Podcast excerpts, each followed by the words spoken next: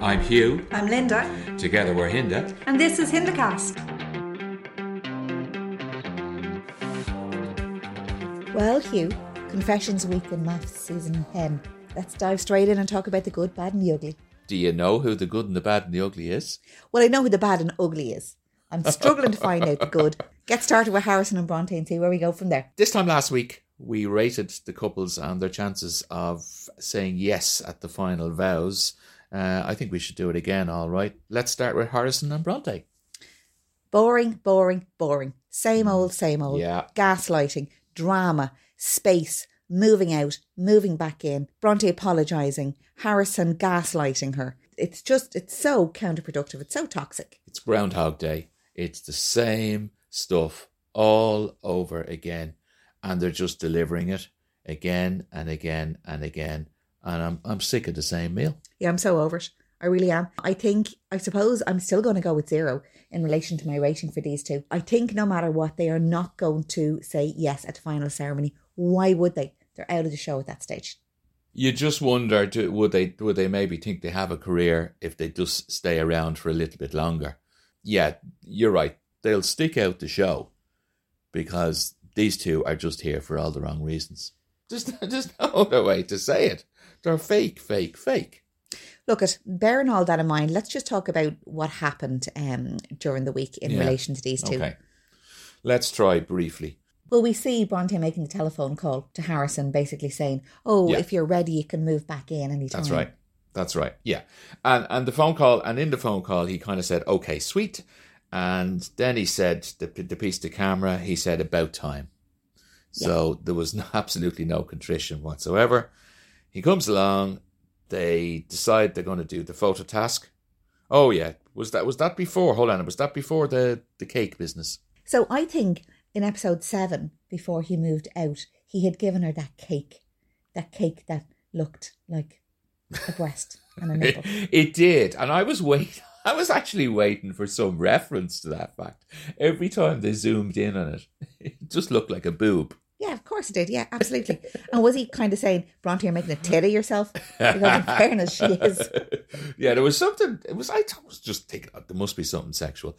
Again, she mentioned language of love, and she said that her language of love is about affirmation and being able to apologize, where obviously his language of love is about Telling her she makes a tit out of herself by giving her a gift giving, Linda. gift giving.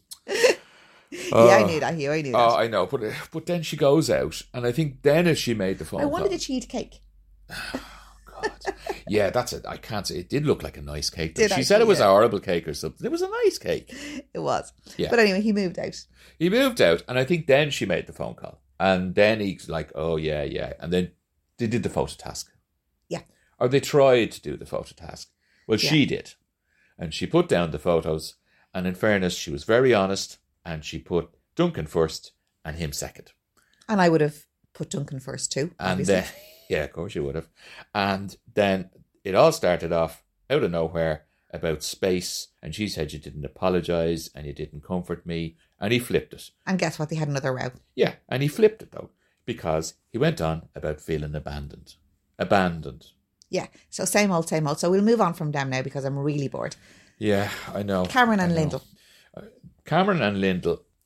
They can do no wrong, can they? Yeah, but they but they're a bit boring. Let let's face it. Although we got a little nugget in that Cameron said something interesting. I thought he said the reason why he didn't have a relationship over the last number of years was his quote wild life. Yeah. No. Now I know that we have two very different opinions on that, Hugh, Yeah. and I thought he meant wildlife in that he's living out in the wild. He's living far away from, you know, populations and humanity, etc., etc. Uh, I I just thought that was a little nugget that they threw in. And I thought he was talking about something else. Maybe he didn't elaborate on, or they didn't show us his elaboration on. So, do you think there could be some sort of a backstory that's going to Yeah, I do. its ugly head? I do. I feel we still don't know enough about Cameron. I feel, and in, indeed Lyndall's life as well. I think these two could be the Olivia and Jackson. I've said this before. I will say it again until I'm proved wrong. It's all being presented as sweet and rosy, but there's something there beneath the characters. Okay, so look, we rated them. We both gave them a 10 out of 10 chance to really say yes at a final vow. so what do you think about that? uh, I'd, I'd still probably stick with that because, you know, when they were doing the, the first impressions on Confessions Week, they certainly, from what we saw, they both were very happy to see each other. They were Cam was nervous. She loved seeing it. They described each other as best friends. That was important. That was in the wedding vows as well too. And she actually liked that. Let's face it, they got a bit of a pass when it came to confession week. There was nothing challenging for them. Not at all, but I don't think that they could have brought up anything challenging. In fairness, you know, I think they've been very open and honest with each other from day one, Mm, um, and they've both kind of shown compassion and empathy towards each other. yeah. So, um, look at it is what it is. I think we should just watch the space. I mean, by their own admissions, they were matched up really well. The producers, though, are not going to let them run through the series without providing something. I don't think there's a history in MAFS of any couple not providing something. At some point, sometimes three weeks in, sometimes four weeks in, suddenly a couple who've been flying under the radar end up being the centre of But attention. are they going to do that to somebody who has CF? You know, is that the reason that, that she's in as such? I don't think that gives her a pass in, in the producer's eyes. Okay. We, we didn't rate Harrison and Bronte. Are we going to go back and try and rate Harrison and Bronte? Well, look, I'm still going to go with zero. I don't think they have any chance of saying yes to final vows. Okay. I, I think they'll certainly make it to final vows. I'm starting to come around to your point of view, so I'll drop my three back to a one. Interesting. Okay. Hugh does listen to Linda, Occasionally, yeah. Dan, and Sandy. Look at on the face of it, I think there's nothing new there. They seem to be getting on really well. I just think they have that kind of maturity in the relationship um, that some of the other couples don't have. But then again, they've been well. Certainly, he's been around the block, and she's well into her thirties as well. So she's no spring chicken. She's Yeah. got some life experience. Yeah, whether she's actually really ready for a relationship remains to be seen. I, I'm still not sure of that. I think she wants it. Whether she's ready for it and whether she's capable of it is something else because she's got to this stage of her life. However, they have a lot of things in their favour. They certainly seem to communicate. And we're going to be coming back to that again and again and again. It is the key to a good relationship. Yeah, and then Dan respects that you know Sandy needs space, and, and vice versa. Hmm. They're not covetous of each other's space, and you know want to be with each other all the time. So when they are together, they seem to get on really well. Yeah, they do. They they connect. There's a connection forming. We're told her story or her confession letter, if you want to call it a confession letter, is a story about how she felt an, out- up as an minority, outsider. yeah, Yeah, she seemed to go to um quite a good school, but she was the only non-white face. How she felt about that. She opened up to him. She was vulnerable. Again, as you'd expect from Dan, he responded really well Yeah. when it came to the five year plan, there was a lot of alignment. They they put down seven items and they matched in five of them. Mm-hmm. You know, you can't ignore that. No, and I completely agree. But again, you know, I'm kind of wondering: is it because of their age and because of their emotional maturity, um, and their maturity in general? That you know, you get to a certain age and and you're you want different things that you that you want than you wanted when you're 20. Yeah. The power is back on. We had yeah, we had a, an outage here for the last hour and a half or so. Yeah. yeah. So we gave them, you gave them six, I gave them five last week. I think on the basis of what we've seen, I'd increase mine. To what? I'm going to go from five to seven. I'm going to stay at six. Okay. Again, too sweet to be wholesome. Something has to happen. They're just sailing along there too nicely. Okay. Okay. And there's too many couples sailing along too nicely. yeah. Jess and Claire. What did we say? Okay, so again, I suppose the week um started out when they moved into the apartment and Jess was freaking out about the apartment. Um It was a Claire type of apartment. yeah, He was ready. He was in the apartment before her and he was looking for a row. Oh, he was absolutely spoiling. She hadn't even walked in, and he was speculating on what she was going to say. He was picking up stuff. He was ridiculing the painting. It was just awful, wasn't it? And then also giving a bit that he'd nowhere to put his stuff and the whole business there wasn't enough storage and you know, I just it's the first time I've ever seen any of the couples behave like that or, or any anybody behave like that in relation to the apartment. And generally speaking they walk in, they go, Oh wow, this Mm. Yeah, is cool, this is I know. And he was so Not down Jess. on it. No, just, but but but he was just in a humour, and then the whole thing, and then we got a lovely moment. Claire was so caring. She said, "We got this." They looked at the photo. He was looking at the photo of the wedding. Yeah. It was really nice. And I said, and I to- did see a glimmer of hope. Yeah. Absolutely. We left episode seven in a good place, and then episode eight hits. Yeah. They've been out for a drink the night before, a load of them, and there's something going on. I, I suppose I don't really know what the allegations were because all he's saying is that he was aware that um, Claire and Adam were getting close and there was touching of the arm and um, they were leaning into each other and then they disappeared to be alone in inverted commas. Well, it, it sounded to me like Jesse had a good few beers in him. He saw things that probably didn't exist, or maybe existed to a minor level. Whether he had much of a right to have a say in anything is open to debate. Well, I certainly don't believe that he had a right to demand to know who she was talking to when she came back to the apartment and she was on the phone. Again, he's just jumping to conclusions. He'd no actual proof that anything happened. And I, I don't think that's right in any relationship for somebody, for one person to demand the other person's phone to look through. You either trust a person or you don't. If you don't trust a person, you need to question why you're in that relationship. What's clear is he handled it very, very badly. Yeah. Totally badly. Left himself wide open because what happens then is you lose the moral high ground. Yeah, and then going to Adam's door and you know Yeah. involving Janelle etc. in it and calling her husband a snake and uh, what was he thinking? Yeah. You know, it's such a childish way to deal with things. I understand that he was hurt. I understand that he was a little bit paranoid. I get all of that. But surely he should have sat down and spoken to Claire about it before he went off and started accusing her of things and started accusing Adam of things. Like he just has lost moral high ground. And I don't even know if there's a way back for Jesse. Well, yeah, that that's the that's the thing. I mean, to me, it was over and done with because he said without she wouldn't hear his side of the story, and because he just peed her off. There's no no other two ways. That's when they when they met the next day. Yeah, Yeah. yeah, And he said without hearing my side of the story, sorry and goodbye, and off he went. And I thought, that's him off the show. He's walked out. No, not a bit of it. He just moved to another apartment. Yeah, he's just brazen it out, yeah. And I said, Oh, here we go. Another couple who should be gone are going to hang around like a bad smell. Yeah, because Claire says at the end, you know, that she is waiting for the experts to give them some advice and put them on the right track. Like, you know, they're experts. They're not magicians, Claire. No, they're not miracle makers. No, Hate to break it to you. no. I gave them two. You gave them one last time. No, I gave them two. You gave oh, them Oh, one. sorry, pardon me. Yeah. I'm still going to say two because I think, given the fact that they were so excited about seeing each other in the first episode, um, and I think that Jesse absolutely needs a lot of work, a lot of work. So it all depends on whether he takes the advice from the experts and whether he he chooses to work on himself and actually move on from the kind of groundhog day that he's been living in since he split up with his, his ex. What Yeah. seven years ago? For two years, he didn't meet any of the ex's friends. Oh look, I just thought that was weird. There was just there's a reason for that. Again, there's a backstory that we don't know about because that's that's not normal. That's not normal for two years that you're actually seeing somebody and you refuse to introduce them to your friends. She could have been married. She could have been. Did you think of that? I did. Yeah. I did.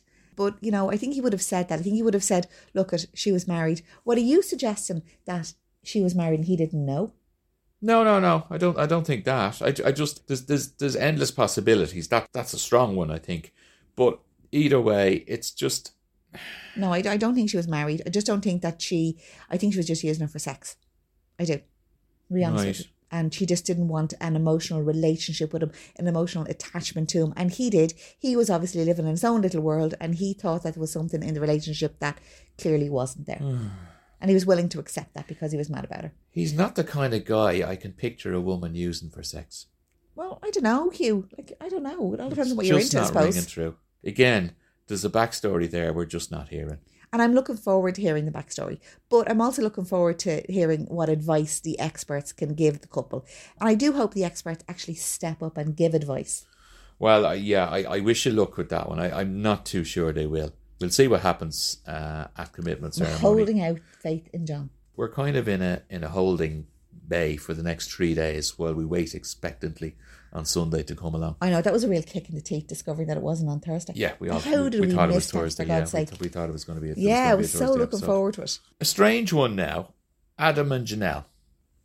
What did you make of that phone task? I mean, I can understand completely, obviously, why they were asked to participate in the phone task because I think everybody wanted to know what was on Adam's phone and whether he had had a conversation with Claire the night before, And- including the experts. And the experts just by chance decided they, they'd been thinking about it for ages, obviously. They just decided by chance we'll introduce this brand new task the morning after this whole thing. Yeah. Where you look through each other's phones. Yeah, yeah. but Adam was having none of it. Now, is it just me, Hugh, or did he actually appear nervous? Was that just camera Appear nervous. Appear nervous. He, sweating. he was, uh, wasn't he? And yeah, and kind look. of looking around him and Look, we the viewer have a big problem. And the problem is this. Of all people, the most likely person to refuse the phone swapping task would be Adam. He would be the guy who seems to have most to hide, is most shifty. he's shifty, isn't it? Yeah, he, you took the words out of my mouth. 20 participants, okay? So that's an issue that even if this allegation wasn't in the air, he, in my view, was never going to show Janelle his phone. Yeah, and Joe, I feel kind of sorry for Janelle because he's literally buying and selling her. Like she's just oblivious, isn't she? She just doesn't know how to handle him. Well, she's saying one thing and doing another because in her piece to camera afterwards, she kind of said, I would have liked to seen the phone, and it's a bit strange that he didn't show me the phone. But to, to with him, she was, You're absolutely dead right. We shouldn't be swapping our phones. We don't need to. We're not like Jesse. She bought whatever Adam was selling her. But that's exactly it because he just had the ability to manipulate her and talk her around. And she didn't have the strength of character to say, no, hang on for a second. This is the task we were given. So this is the task we should do. There's my phone, Adam. Whether you choose to look at it or not it's entirely up to you. Hmm. But I'm going to go through with the task and look at yours.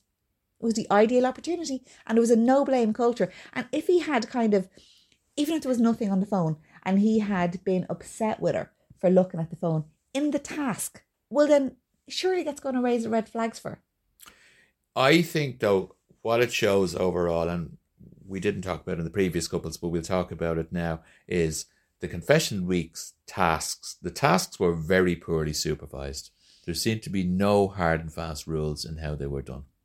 I completely agree. I think yeah, they were their interpretations, the way the, the couples interpreted them, were different, and and I kind of had I kind of struggled as well, understanding how and why they were asked to do what they were asked to do in some cases. Yeah. And we got it, admittedly, we got it selectively, in that sometimes we saw one couple choosing the photos. Uh, we saw one, one member of the couples choosing the photos. We didn't see the other. And the same with writing the the letters. We heard one um, Yeah. person's letters and not the other, etc. That's not unknown, but generally, what is always done is they list out the photo. The photos are put in a row. All the photos are put in a row. We didn't always see that. What do we give Adam and Janelle? We gave them. You gave them four. I gave them two last time. Should we increase or decrease that? Do you think? I'm happy to leave it. I'm happy to leave it at four. What do you think? I'm going to raise my two. I'm going to match your four. Are you? I'd agree with you. Okay. Yeah. I thought you would. Yeah. You usually do come around to my way of thinking. Yeah, I do. I do. It usually takes shorter time than a week. There you go. True. Ollie and Tahnee, they are still a cute couple. They put each other top of the photo ranking task. But they didn't do the photo ranking task like the rest of the participants did the photo ranking task. Yeah, the way it was done in the past and that with the straight line. Yeah, I agree. So they had this kind of a pyramid thing going on. Yeah, she started it. And she put the older guys in the sort of, a, how would you say, a middle row. And then the younger guys all on a bottom row. She really appeared to have the hots for Josh, didn't she? Like that really surprised me. God, I didn't see I that know. coming, did you? If Melissa was aware that Tahnee um, was so enamoured with Josh, it'd make Melissa look at Josh in a completely different light. Do you not think so? Well, she fancies Josh anyway. Like sexually. She doesn't need a help no, with that I don't one. think she fancies Josh. I think she just fancies a man with a pulse. We're already doing it. We're talking about Melissa and Josh. You Okay, do realise I wrote more notes on Melissa and Josh than practically all the other Okay, participants put okay. together. Let's go back to Ollie let's stick and to Tahnee. let's stick to them uh, Because I didn't write any notes at all. Go ahead. Yeah. Well, look, I, I John actually had an John the expert had an interesting quote while Ollie and Tahnee were doing their challenge. He said, "How they navigate the test is the true test." Was that him getting out of them all doing doing it by the rule book, or I think he just meant? Well, go on, you you. Yeah, I think, you know, in fairness, Hugh, I think that um, the way we've seen it in the past, there was no hard and fast rule. There was never a rule stating put them all in a straight line. What they did say, you need to rank them, Hmm. you know, in order of your preference. And that's what she did, in fairness. She put Ollie at the top, and then she put the other three older men and the second line, and then she put the remaining contestants or participants in the third line. So she didn't do anything wrong. Yeah, that's true. And I think if when we talk about our next couple, we'll just bear that in mind that how they navigate the challenge is the true test. Okay, what John said. Because we initially gave Ollie and Tahnee seven each. Are we sticking with that? You know, I think the fact that both of them wanted to read that 1D book, like that was just, I, I'm going to increase mine. I'm going to increase mine to eight. Ooh, great minds think alike. I'm going to increase mine as well. Uh, just to be different, I'll go nine. Okay. Just to be Cool. different, I'll go nine. Yeah, they really do seem to be genuinely getting on very, very well. Yeah. Uh, I don't see any bumps in the road at this point in time. So for that reason, you'd kind of have to go nine. Fair enough. Yeah. We'll see. How you navigate tests. Okay. Shannon and Caitlin. Okay. Let's look at Yeah, we're getting back to the navigating their test. Okay. They're like big kids in that apartment until the photo ranking task begins and it's car crash. It is.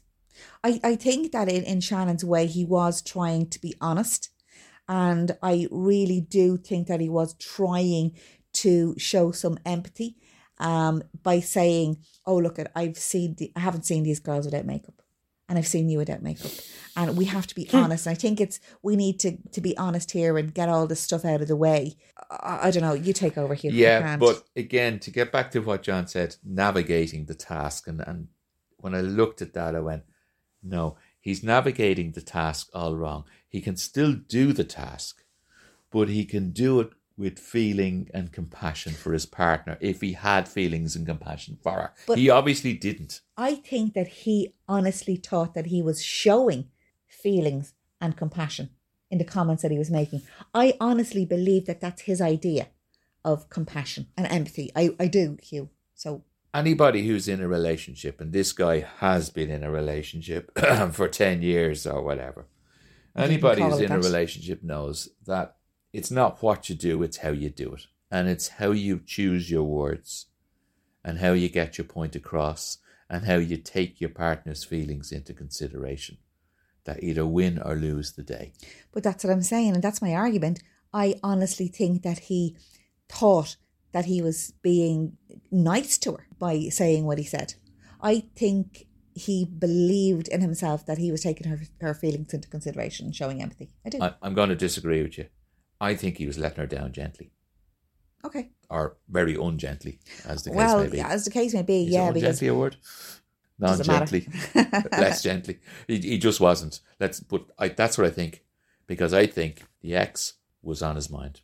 Yeah, but uh, let's just get it back to the to the photo challenge. I think the horrible thing was that he had originally ranked Caitlin second. And then Oh, when yeah. he thought about Oh, it and God, reflected on it, he subsequently relegated her to third place. Like that's embarrassing. That that was humiliating for her. What you know, oh, I put you second. Oh, but Well, actually, I- now I- that I I- think about it, no, you're not. You're not a second. I'll put you third. And he Like, deliberated over it. Okay, you could have a sudden flash of stupidity. You know, you know, I've had sudden flashes of stupidity, you've had many sudden flashes of stupidity. Yeah, but I had I considered it, it would have been fine. But sometimes you engage your mouth before your brain. Everybody does. Mhm. It wasn't that he didn't suddenly go. Do you know what? I really should go third and bang. He go, mm, and he took ages. That's what I'm saying. He thought about it. He put some thought into it. Like, you know, you now that I've weighed it up, you know, now that I've kind of considered it and reflected and thought about it a little bit more, nah, you're not really a, a two, you're a three. You know, it's like, So they had a conversation about his ex with the phone call, and he said, "I'm still in love." what the F is Yeah. going on there? Why is he there? If that's not the iceberg to your Titanic, nothing should be. Like, I don't get this. I don't get, like, I don't get how he can still be on that. And if that's not just shouting out for attention, he's on the show Mm-hmm. because of attention, etc. You know, I, I don't, I don't know where this show is going. Poor Caitlin, like, she just genuinely want to find somebody. And I really do believe that. And I do believe that she's given him so many chances and she's trying her very best. But it's never going to work because he's still in love with his ex. yeah. Like he's still in love. He's admitted that on the show already. So I don't know what the experts can say to them on the couch that's going to make that any better. You can't invest your time and energy into a relationship with somebody who has admitted that they're still in love with their ex. The credits rolled on that episode, and I thought, well, that's it. They are finished. The next episode would probably get a little piece from the narrator saying that they've left the experiment because they must be dead in the water. The iceberg has hit Titanic, as I say. The episode comes, and they're still together. Yeah, yeah, despite, you know, his phone being blown up by calls and texts from his ex, despite the fact that he went out into the corridor and sat out there talking to his ex, despite that he was in tears admitting that he still loved his ex, they were still together. What is going on there? Come on, Caitlin, cop on to yourself. Yeah. He made it even worse. He said that he was keeping his ex on the fence just in case things didn't work out with her. No, he came in in the first place to make his ex jealous, if you ask me. I don't know. Either way, it was a slap in the face for Caitlin. It was. And it Like- shouldn't have been allowed. Like it shouldn't have been allowed. No. I, just don't get that. No. It'll be interesting to see what the um what the experts say. But look at Caitlin. Seriously, you need to woman up, and when you sit down on that couch, you need to say, "I'm not going on with this. I'm not going to embarrass myself by putting any more of my time and attention into this sham of a relationship." Two detached strangers, the other side of the world, independent strangers, the other side of the world, i.e., you and me, looking at his bio two weeks ago, said, This is trouble. You said that from day one. You called that. I will admit that. Yeah, and fair play to you from day did. one. I know we both did. You said we're, it'll be interesting to see what the situation is in relation to the ex. This on again, off again relationship. It all hinges on the ex, I think. Yeah. I, I- summed it up as. Crazily, though, based on last week, you gave them seven and I gave them eight out of ten. I gave him the benefit of the doubt. Yeah, I did. We did. So I'm definitely going to revise that. Yeah, I know. Where do where's your seven going to go to? Look, I think I'm going to. I think I'm going to make that a three, and the reason I'm going to make it a three and, and kind of hold out some hope at Yeah. all is because Shannon did admit that he needs to grow up, and he needs to give Caitlin a chance. Whether he can do that, I- I'm very doubtful, but we'll see. I'm amazed you're giving them as high as three. I, I'll just, oh, I, I'll, I'll go two then. You're convincing me not to go one or zero. I still I'll don't think they to- should be. In, I don't think he should have been allowed to participate in the show, show anyway. And even when I was watching his um, interviews with Mel, I, I was kind of sitting there thinking, I'm not really happy with the quality of his answers. I don't think he's engaged in this process. You know, I had doubts. There's something, yeah, there's, there's something about the guy and the way he presents himself is not good for somebody who's. Well, he's not honest. He's not honest. No, we, we found that out. Let's talk about Duncan and Alyssa. And she dropped quite a bombshell that she had an affair when she was much younger uh, with a married man. She was complicit in an affair with a married man. She felt judged by Duncan. Do you think Duncan judged her? I think you could see on, on Duncan's face that he was disappointed and he obviously questioned her moral compass. Um, this was somebody who has come across as all sweetness and light. And I referred to her, you know, baking the cakes and all of this kind of stuff. She is, she's too sweet to be wholesome. I mean, I was saying that there's, she seemed perfect. And now we can see that she's not. I think Duncan thought that as well. I think Duncan really thought that she was like really innocent, sweet, wholesome girl next door with the strict Mormon upbringing. And then to, to drop a bombshell like I had an affair with a married man, I knew he was married and it lasted six months. I don't blame Duncan being upset and shocked. Don't get me wrong. I'm not saying that she didn't have a life, a right to a life before she came in. Of course she did. And we've all made mistakes. Nobody's perfect. Mm. And we've all had lives. And I had a life before you. I met you and, and vice versa. Mm. Not You much know- of a life. Of course not. No, life when it began when I met you, Hugh. Um, but at Vice the same versa. time, I, I think he was just shocked at that confession. He was. We should. We should add, and it's really important to add that he was cheated on himself, and it seems to have, have affected him as well. You know, it was particularly raw when he heard it because he'd been cheated upon himself. We just should bear that in mind. He he described it as extremely poor behavior, and he said it was a choice. Well, it is a choice. Yeah.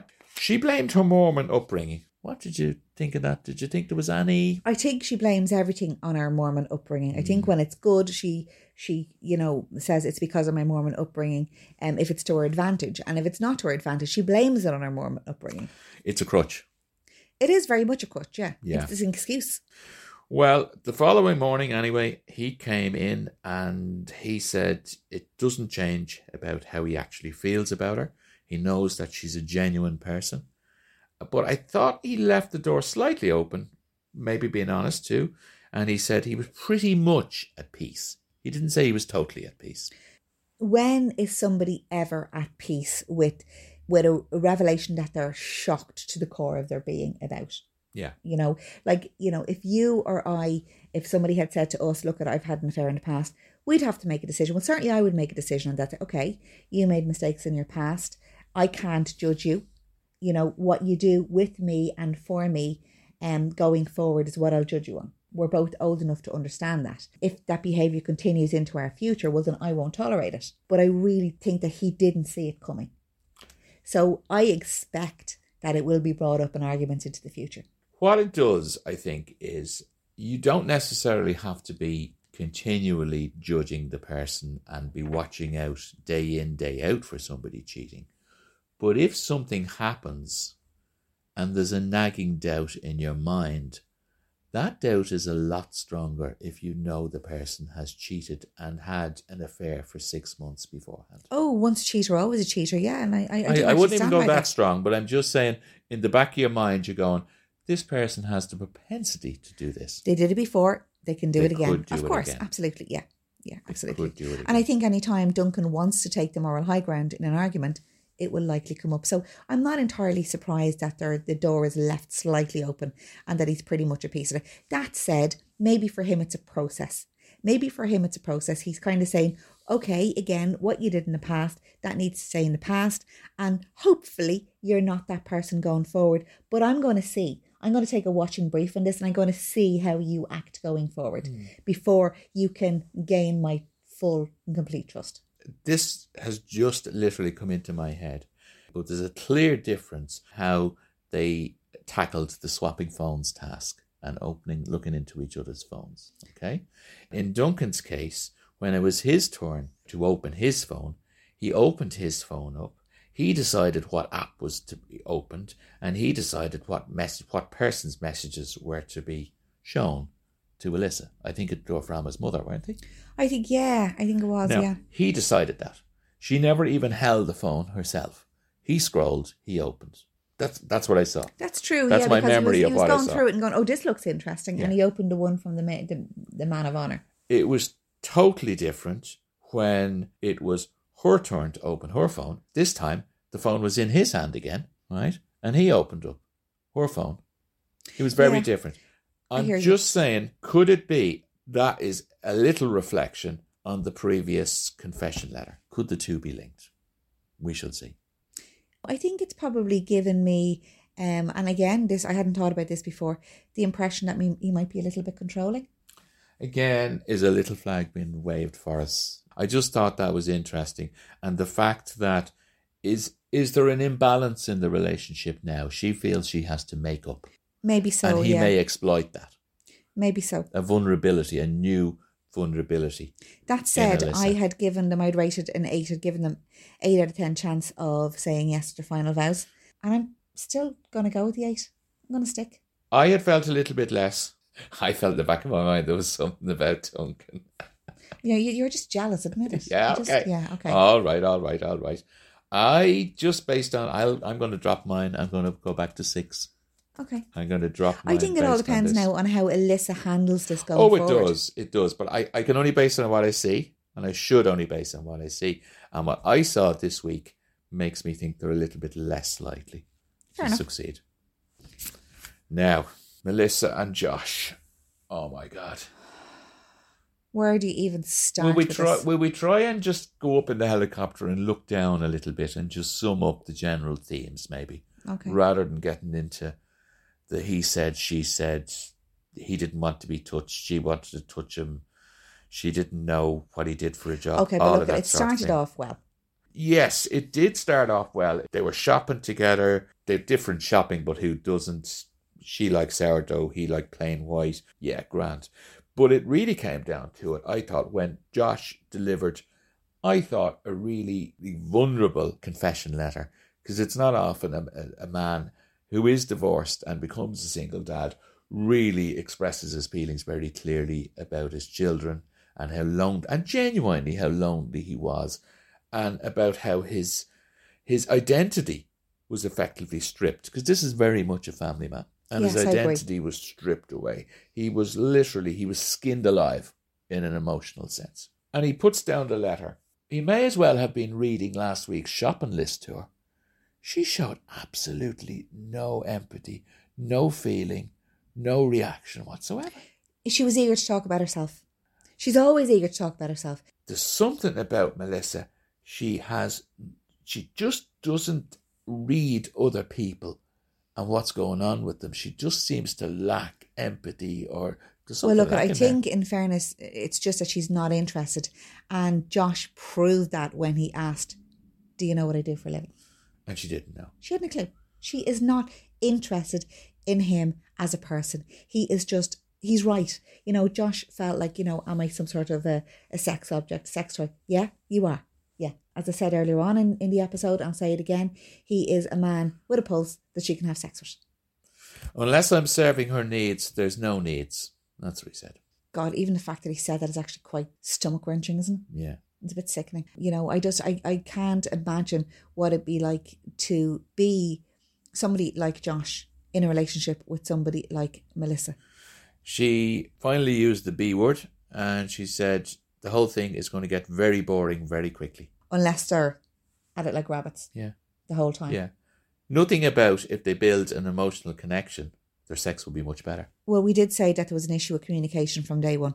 Yeah. And there still seems to be an issue with communication. That said, I have to blame some of it on Josh because his pieces to camera are, you know, he's quite articulate and he's quite strong about what he what his wants and needs are and his expectations are. But none of that comes across to Melissa. He doesn't actually say any of that to Melissa. He kind of goes, um, uh, uh, mm, uh, okay. It's He very did- non-committal. Yes, but he reached. You have to say he did reach breaking point in, in the piece we saw when he said he was just going to bed, and he told her about that. And he confronted her over not knowing his job. again he did confront it but he didn't he didn't go on and kind of elaborate and, and discuss it and communicate with her about it he said it he made a statement and then kind of threw his arms up in the air with oh i told you so and then i'm going to bed It's interesting to see what's going to happen on the couch with them. Well look it looks like she'd be sleeping on the couch anyway that's what's going to happen on the couch Oh, I think no. I, I think uh, he'll be uh, sleeping on the couch somehow. He's a gentleman. He'd give her the bed. No, he went to bed at the end of the episode. He went to bed and she was left sitting on the couch. And she said to him something like, "Oh, I'll come in and you know tap you on the shoulder to say good night." And he said, "He said, oh, I'd prefer if you didn't." So you had a bit of an issue with that, didn't you? I felt that that was a tactical error by him in that it was going to play into the whole. She said, "Oh, this is like my previous relationship. You're like my previous husband. You're you're cold hearted. I'm a tactile person. You're not, you know, speaking my love language and fulfilling my needs." She would be saying, "Well, this is not about sex. This is just about a hug or a touch or whatever." You see, that's the thing. I disagree. I don't think that Mel is a tactile person. I think she just wants sex. She doesn't want touch. You don't mm. see them sitting there holding hands, you know, touching each other, hand on leg. There's nothing like that. If it's not sex, it's nothing. Or any touch that she has engaged in that we've seen so far is with the intention of it leading to sex. So it's not, it doesn't seem to be tender. Yeah, yeah, and that's usually the role that that females tend to provide, stereotypically, admittedly, when you know the woman says, "I just want a hug." I think he would have loved just a hug, but I think he's afraid now that if he were even to touch her, to give her a hug or put his hand on her knee in support or something like that, she'd be immediately looking at him and going, Great, we're going to have sex now, get your clothes off. She gets the wrong idea. She does completely, yeah, mm. yeah. So I think he's a little bit kind of wounded. I think he's a little bit hesitant. And I honestly believe when he said, No, I'd rather you didn't, just leave me alone, I honestly just think he was kind of saying, Do you know what? Just leave it. Just leave it. Don't come into me. Leave me be. Don't touch me at all. Yeah, I, I hear you better now because if any person is likely to get the wrong end of the stick, it's Melissa. I think she would have been delighted with makeup sex. That I think she calls course. cause a row just to have makeup sex. Oh dear. In Okay. fairness, so you know we need to we need to bear that in mind. Okay. I think the fact that you know when they did do their five year plan, Oh God, there was very little alignment there. Oh, there was very little alignment. There No. really was. It was just you know I kind of had hoped that these two would manage to work it out if they communicated. I don't know. I'm not so sure now, to be honest So with you. are we getting into the ratings then? What did we give them originally? We didn't because they hadn't been married at that stage. Oh, yeah, only the eight that's couples. right. yeah. Yeah. So you're starting afresh. Will I start? yeah, go on. I feel one thing about Josh. He's not there just for the fame. He is there to meet somebody. He's probably the most, one of the most, if not the most genuine of the participants. And he won't stay if it's all too much. And he certainly won't say yes in the final vows if he feels he's not in the right place and his needs aren't being met. At the moment, he's really unhappy. And I think for that reason, it would have to be a very low score. And I'm going to go two. Okay, I hear you, and you know, I, I, I do agree with you.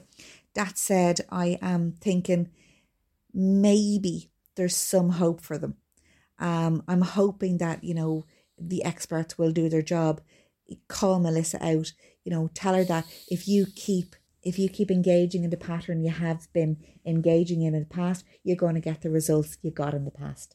You know, and she did say on her wedding day that she wants to tap out and she wants to be different.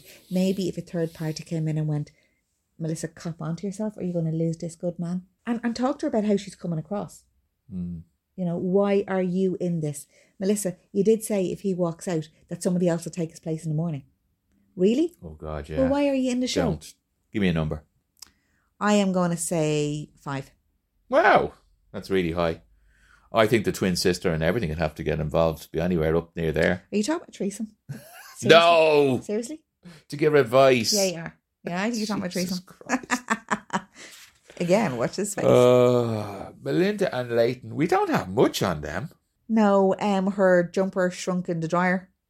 Uh, Layton is messy. and she said good night, hubby, or something like that when they were going to bed We together. got so little of them. There must be something really big going to store with them next week or Hopefully. something like that. Yeah, hopefully. And I'm surprised because they're both so strong Yeah. and outgoing and outspoken. We saw that with Melinda at the dinner party with Harrison. He seems very emotionally intelligent, right? And he seems to be able to handle her. So I the experts think- don't have to do anything there. He's going to do it all himself. Well, all I'm saying is they seem to have their big friction again at the wedding. Certainly, if you want to call it that, that she felt jealous of him. She And- felt she had to compete, Well, not necessarily yes. jealous. Okay, she felt she had to compete with him, and she had a problem with how popular he was because she just felt suspicious of it. Maybe a lot of that has been sorted, and they are love's young dream at the moment. We're going to see. I do look forward to seeing what happens when they're on the couch, and I, yeah, I think they'll probably bring a little bit more drama next week because I, I think it'll be difficult for Melinda to hold in her opinions for very much yeah, longer. You that's know? true. So That's she will true. get airtime. That's Not true. worried about that. Oh yeah, she'll make sure she gets her airtime. I have a funny feeling about that. What score would we give them then, based on all of this? You know, I'm kind of quite optimistic about these two. I think if they put their mind down to it, they could actually do this. I'm going to give them an eight. That's the number I had. Of course, we, it is. We, will end. we'll end on that agreement. It's Friday now, so two more sleeps till the commitment ceremony. We can't wait. We also would love to get some emails from you guys. Uh, hindareality at gmail.com. Hindareality at gmail.com. Share your your, share your vows, share your opinions with us, guys. We'd love to hear what you think, what you love, what you think of the podcast, uh, what you think is going to happen in the future, what you think of the experts. Uh, we'll certainly be discussing the experts too at the commitment ceremony. And thank you too for everybody who has emailed us. It's, Ah, it's yeah. really good to read the emails. Yeah, it's it really, good is. to read the feedback. Really is. Thanks again. We'll include a few of them in the next uh, podcast or two. Absolutely. We'll talk to you soon, guys. Keep watching MAFS and bye Take for care. now. Bye. Bye bye. Before you go, just a quick request. Please like and subscribe to our podcast. And if you can, pop on a notification. That way you'll know when our podcast drops. If you'd like to get in touch with the show, you can email us on indicastreality at gmail.com. Indicastreality at gmail.com.